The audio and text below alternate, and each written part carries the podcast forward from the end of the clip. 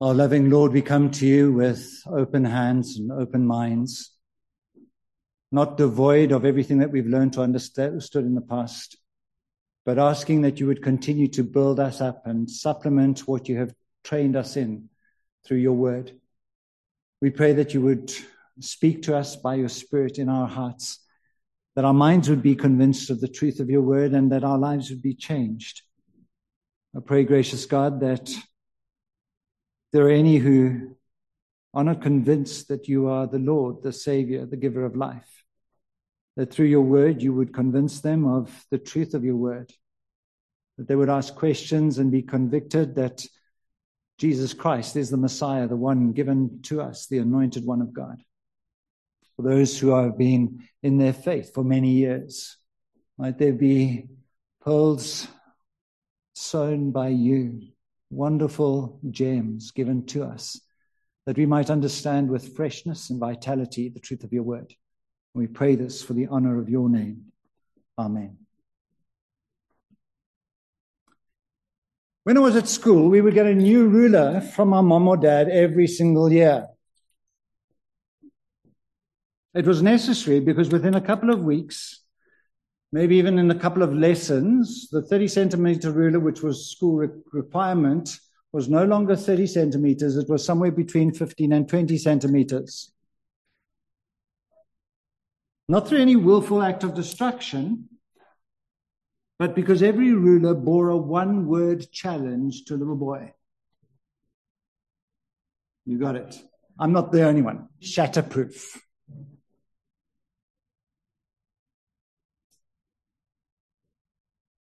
The bigger challenge that was posed to me one year, because my mom was used to me bending and checking the challenge that was on there, was my mom bought me an unbreakable ruler. You already know what goes through a young man's mind when it says unbreakable. It needs to be tested. It needs to be proved. And everybody knows the weakness of a young boy's mind, old boy's mind, whenever you see the word shatterproof or unbreakable.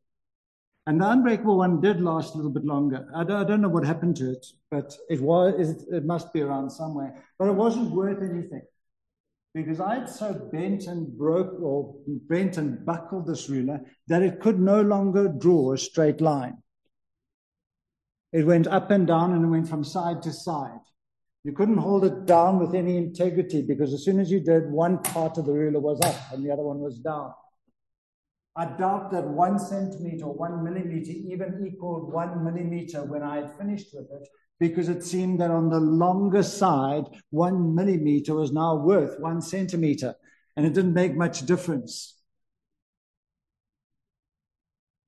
Something always crosses our mind when we issued with a challenge.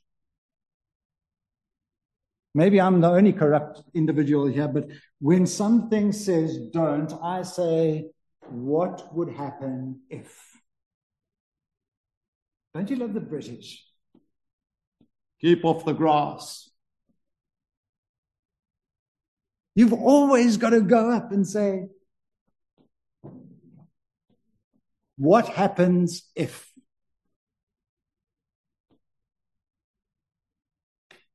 It happens like that with scripture, where God says, Don't, and we say, There, I did. So, I didn't get struck down. So, what happens if? And you go testing the laws, and because you're not struck down by a bolt of lightning, you think, he's not really serious. I can do whatever I want to, and I know that he's going to be okay with that. It's a really stupid way to go about the scriptures, but even if it says shatterproof, it doesn't mean to say unbreakable. I was trying to think of a, a good illustration.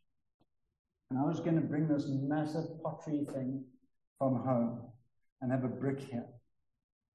But I knew that I'd have to tidy the place up before evening service tonight, and it just wasn't worth it. So I went for my real illustration because I think the real illustration works quite well. When we look at Jesus in the Psalms and we introduce it with these two Psalms, we see that there are two sets of people. And so as I as I start the sermon, I just want to focus on those two sets of people. We've got the contrast in Psalm 1. You've got the good guys and the bad guys. You've got the righteous and the wicked in the words of the psalm. There are only two types of people nobody in between, nobody who's undecided, the righteous and the wicked. That's a contrast. Strangely enough, I've met very few people who say I would fall into the bad people group. When I speak to anybody, they almost feel as though God is going to look on them and say, Well done. Very good. You deserve to come into my kingdom. Very few people class themselves as wicked. They're always in the righteous category. So let's try and look at this contrast. The first three verses describe the righteous person. He doesn't walk in the counsel of the wicked. He doesn't stand in the way of sinners. He does not sit in the seat of mockers. And so we've got this, this person who will not even entertain sin. And you see the progression of righteousness to sinfulness by it's one thing just to walk alongside somebody who's going through a troubled time and they don't share the same conviction that you do. It's another thing to stand and to start entertaining some of their thoughts. And it's something completely different when you're so comfortable that you go in and you take a seat and you relax with them, and their ways will become your ways rather than a godly way necessarily becoming a good way. So there's this progression from walk to stand to sit, from taking advice, counsel, following the path, the way, and then being comfortable taking a seat. They're those righteous people. And then on the other hand, we've got the wicked. It's a contrast where the righteous ones are planted by streams of water. There's signs of life. There's vitality. They're growing. There's security. They're planted. There's fertility. They bring forth fruit in season. There's perpetuity. Their leaves do not wither. There's prosperity. Whatever they do prospers. That's the tree planted by streams of water. Contrast the picture of the wicked. The wicked is very, the, the wicked are very different. Um, sorry, second half of chapter 1, verse 46. Not so the wicked. Instead of living, they like chaff. Instead of being planted, they're blown around by every different thought that crosses their mind.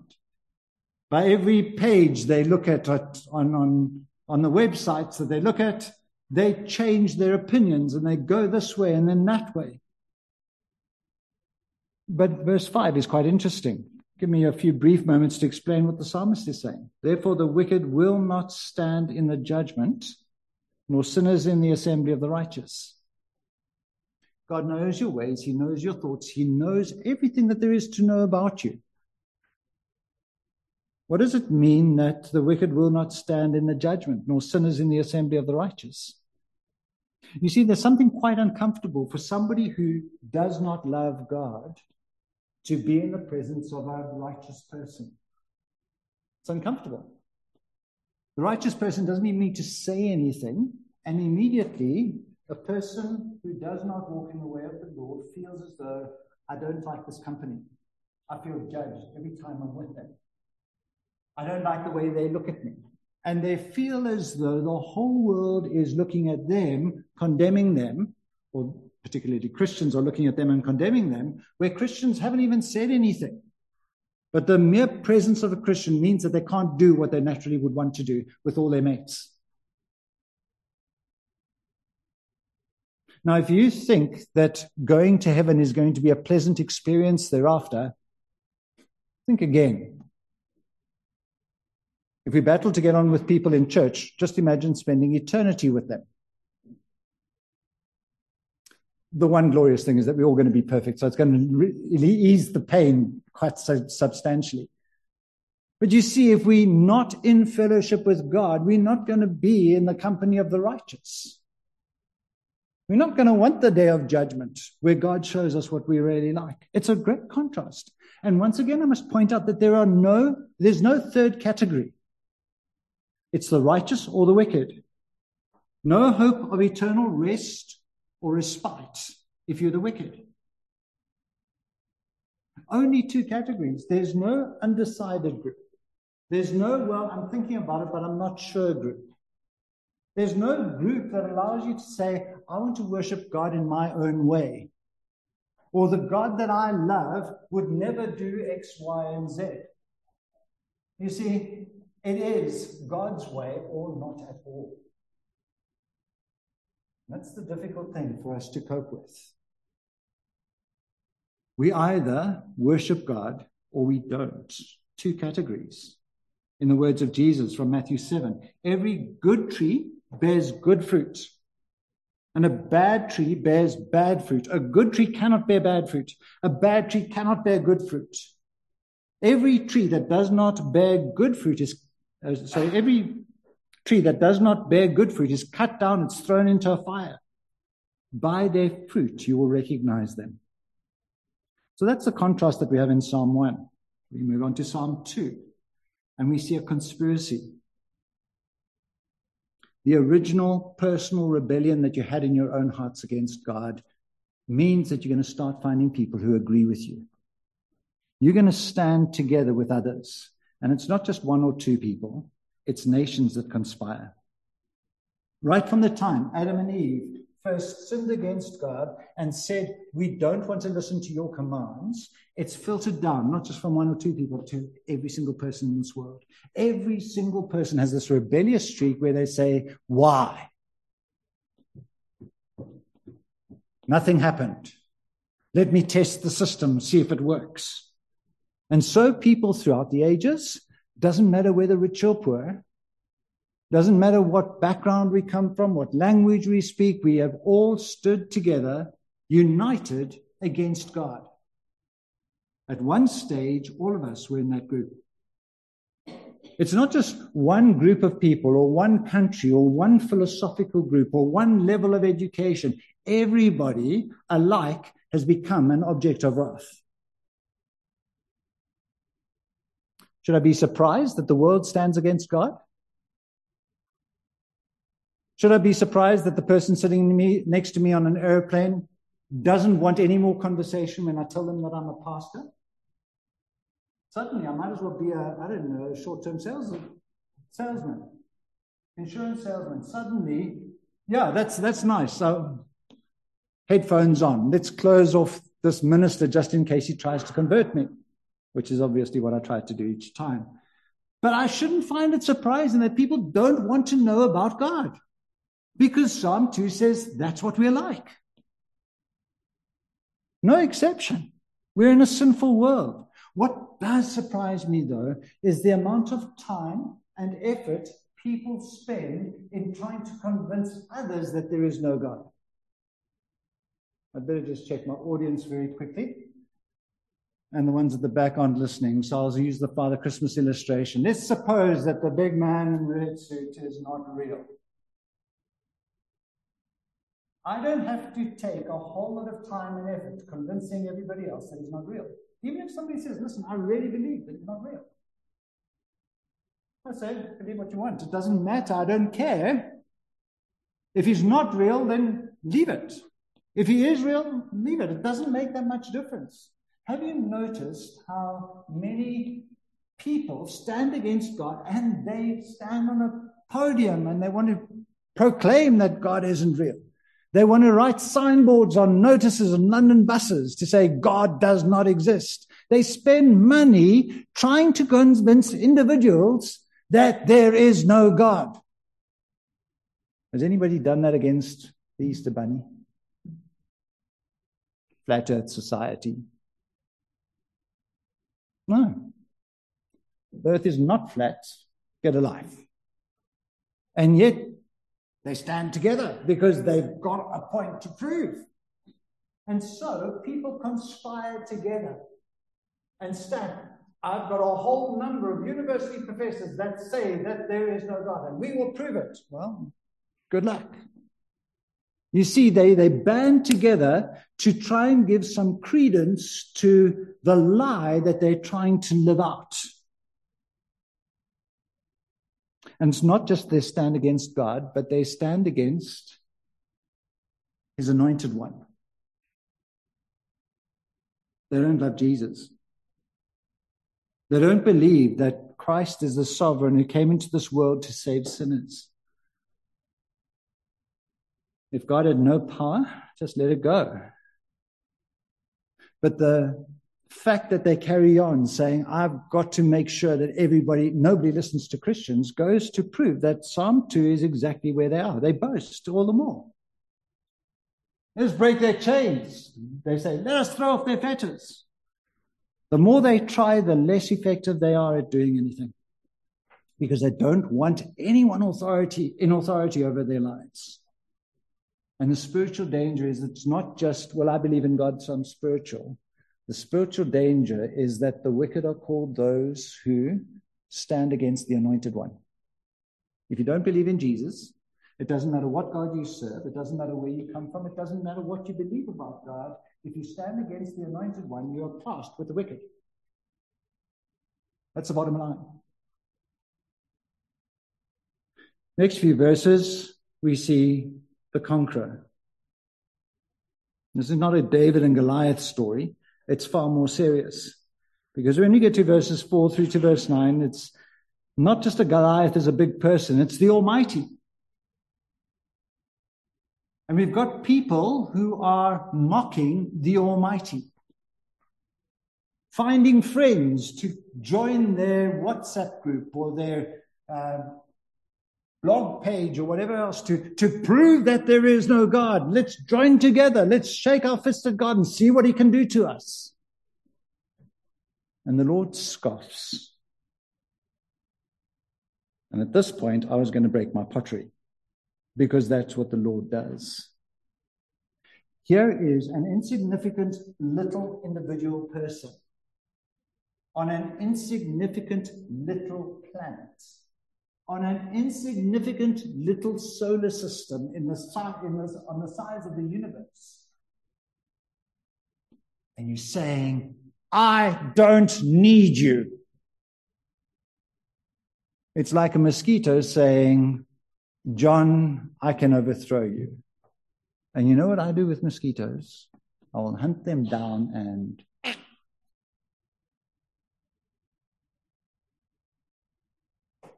with that awesome and righteous indignation, God turns his anger towards those who say, Get lost, God.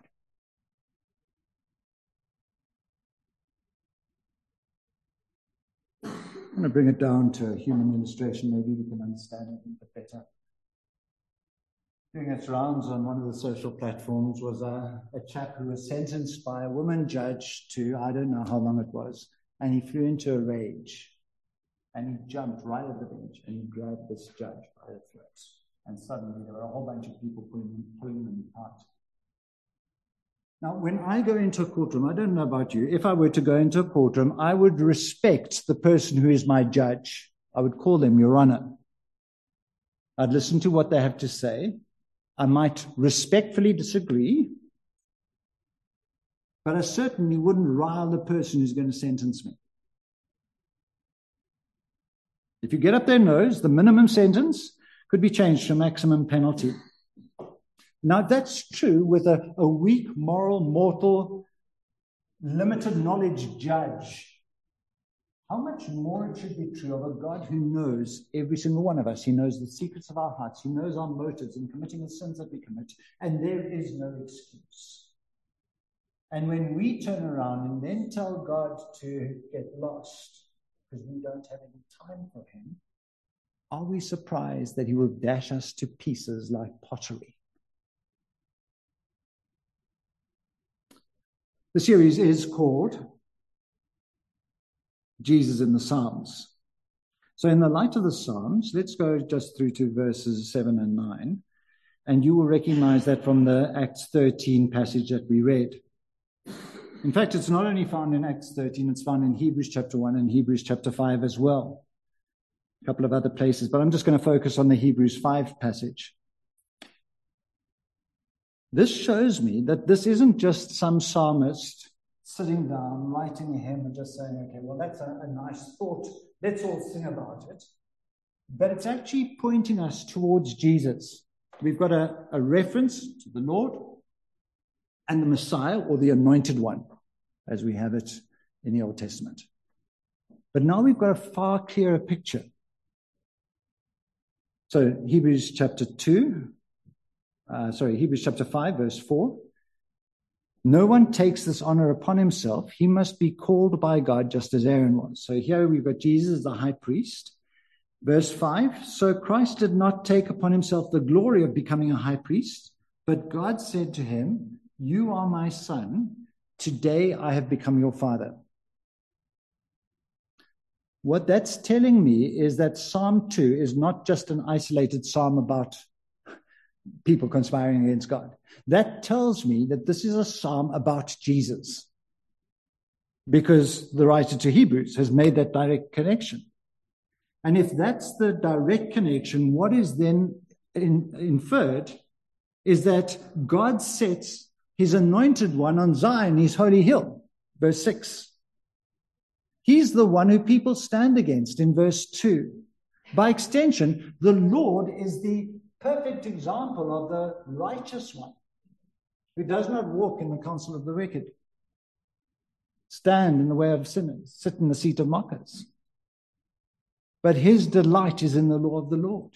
And Jesus now has taken everything that was deserved for us and he's taken it on himself. And everything that was from him has been given to us. So his perfect life, his righteousness, has been imputed to us. Think about that for a moment because we're going to celebrate communion. And what we so often focus on is the fact that Jesus died for my sins. Absolutely correct, 100% true. He died to take away God's wrath. 100% true. He was the atoning offering, the propitiation for our sins. Absolutely true.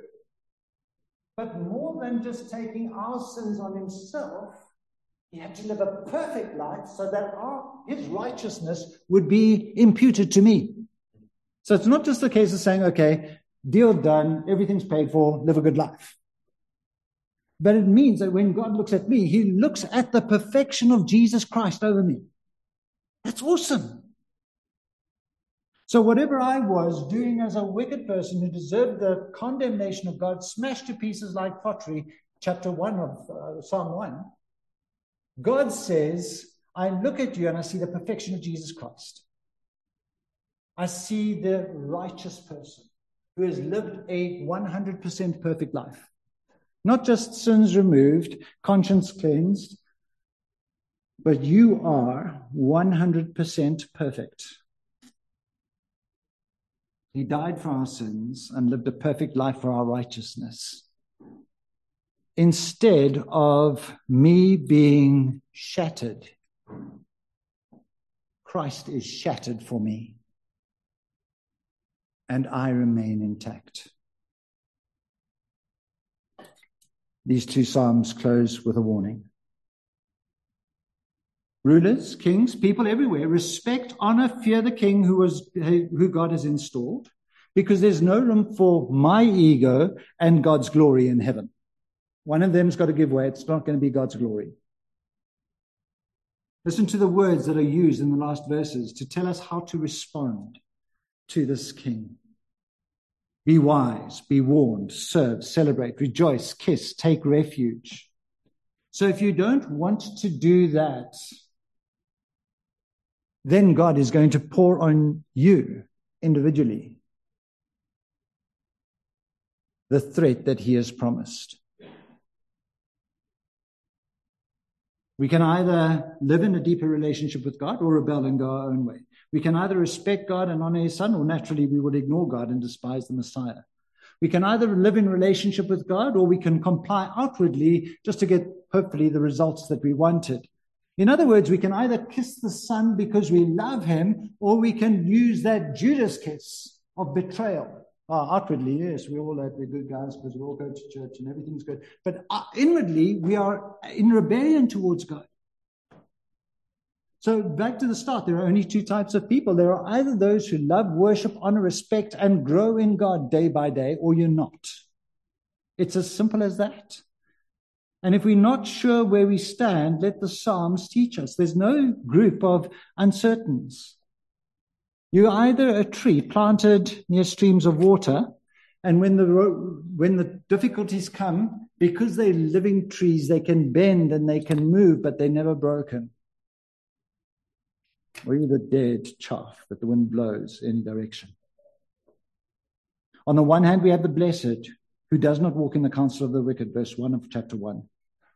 The blessed who take refuge in him, uh, uh, Psalm 2, verse 12. The blessed whom the Lord watches over. Blessed who take refuge in him, 2 verse 12. Either that, or on the other hand, there are those who reject God who stand their ground in defiance against God, and they've chosen, therefore, a path of destruction. They're band together against God.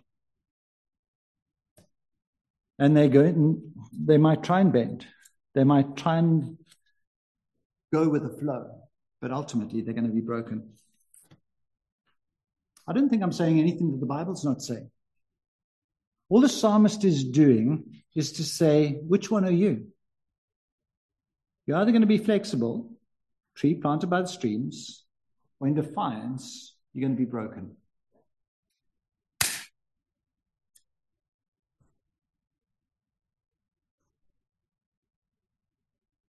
Was it worth it?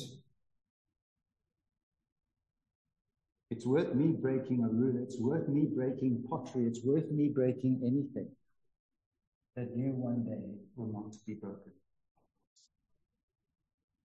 because Christ has become the broken for us. Defy God, be inflexible, and you will be shattered. The wicked have no substitute. They've got to take the full wrath of God on, on themselves. But they've got nobody else to blame because they've defied God. There's nowhere to run. I've got two rulers here. Which one are you? The one who's bent and still remains intact because God is your strength, or the one who is totally shattered? Can't be both. And if you're not for God, you're against Him. That's the message of Psalm 1. There is a Messiah who blesses, encourages, builds up, strengthens, defends, and nurtures the tree planted by streams.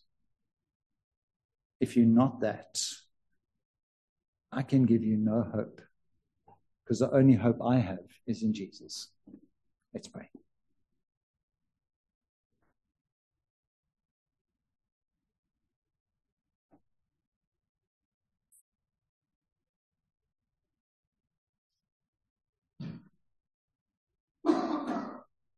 You were broken that we may be healed. You were poured out that we might have life. Help us to drink at your life giving fountain, Lord. Ultimately, our pride is going to be broken. Either this side of the grave, when we still have a, turn, a chance to turn to Jesus, or beyond the grave, when our fate is sealed. Teach us, we pray, what it means to trust in Jesus to rely on Him for forgiveness, and to live our lives in the reality of the salvation that you've given freely to us. We ask this in Jesus' name. Amen.